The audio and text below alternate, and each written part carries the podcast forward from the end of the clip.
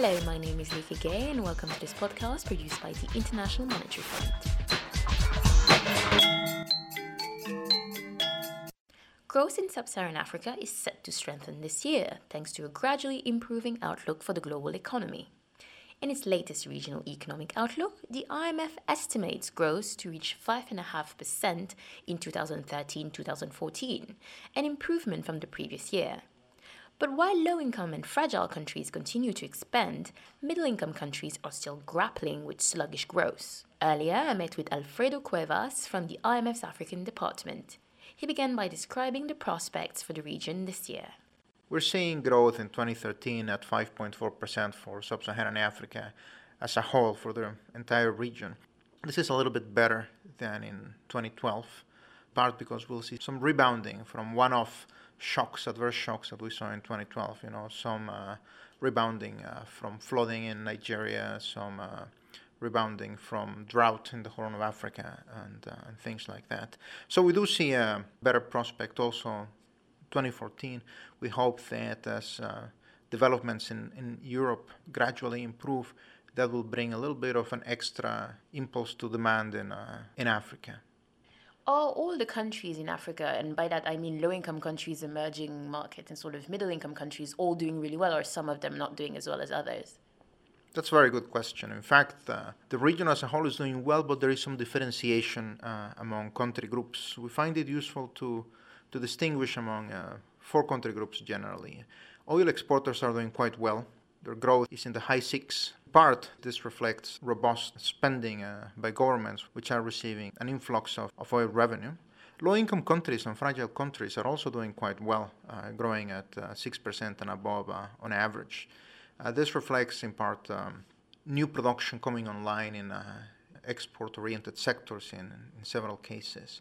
And in the case of the fragile economies, the most notable reason for the uptick in growth is the, the normalization of uh, conditions in uh, Cote d'Ivoire.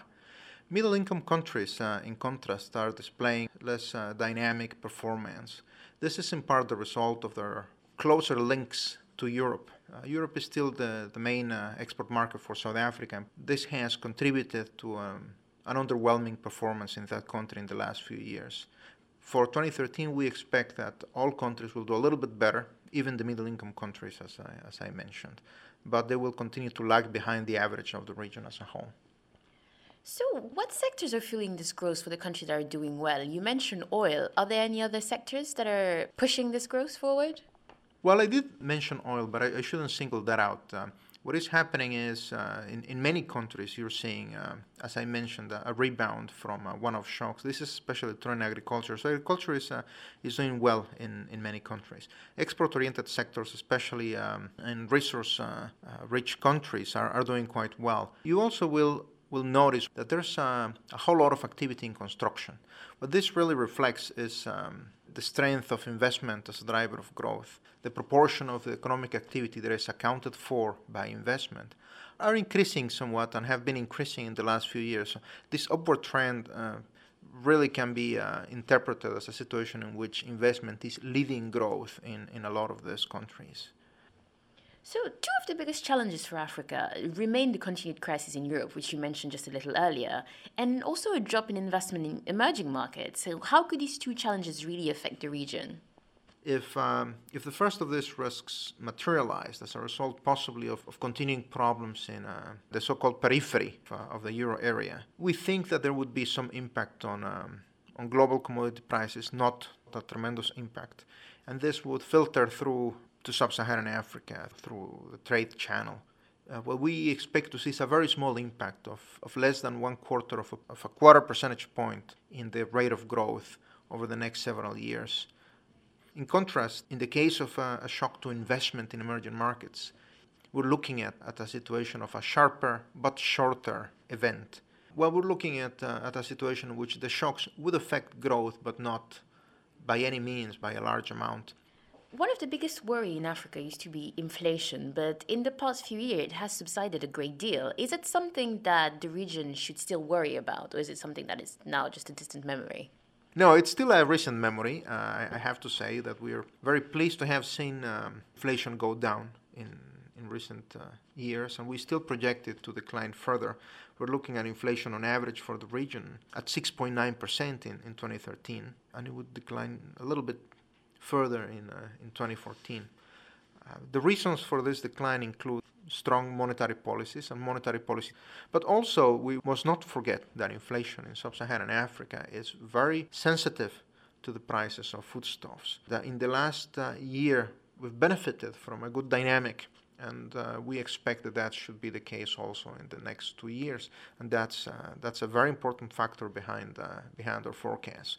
So we have seen a reduction in the prices of, uh, of, of foodstuffs, in the region as a result both of a moderation in global prices for, for grains especially, but also as a result of good harvest years. As I mentioned at the beginning, that growth was uh, benefiting in some places from a rebound from drought.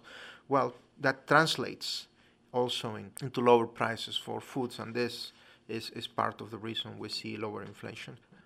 Lately, public debt has been rising a lot in Africa. Now, given the region's previous battle with indebtedness, with the HIPC initiative, etc., is this something that they should be concerned about? We have uh, noticed then that in a number of countries which benefited from uh, debt relief, debt has been increasing in, in the last few years. When we look at these countries, what we find is that they are not, by and large, in a situation of debt distress. So what this means is that although debt has been increasing, it hasn't gotten to a point where it's a threat to the state of public finances. Our, our sense, as in an initial pass, uh, in talking to people in these countries, is that a lot of this money has gone to finance investment projects, often in infrastructure, and these are long-term investments, and one hopes that uh, the rate of return will justify the, the cost of, of the borrowing. Given these risks, what policies should African countries adopt to maintain their growth and to do it in an inclusive manner? Growth in sub Saharan Africa since the mid 90s has been supported, among other things, by sound macroeconomic policies. We find a few countries where at this point there's some pressure on the fiscal side. Countries, for example, like Ghana, where in 2012, uh, in the context of an election, public spending went up. Countries such as Angola, where there's a big uh, expansion uh, being planned. So in, those countries, it is necessary to think hard about budget constraints and to contain the deficit on, on the fiscal side. And I should add that something very interesting that we have observed a trend of increasing interest by global investors in, uh, in their so-called frontier economies in our region. These countries have found it therefore easier to place bonds in global markets, which they some of them have done in the recent past, and also some have seen money coming into their markets, their bond and their equity markets. In this case, we're looking at a trend that is in principle quite favorable. It eases financing constraints and allows the country to access resources that it can use wisely to, to boost growth prospects. At the same time, there's inflows bring with them some risks, as we have learned from looking at the experience of emerging markets. So it is important for policymakers to pay attention to possible side effects of these uh, inflows.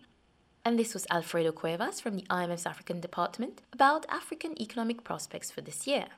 And to hear more podcasts, log on to www.soundcloud.com slash IMF podcasts.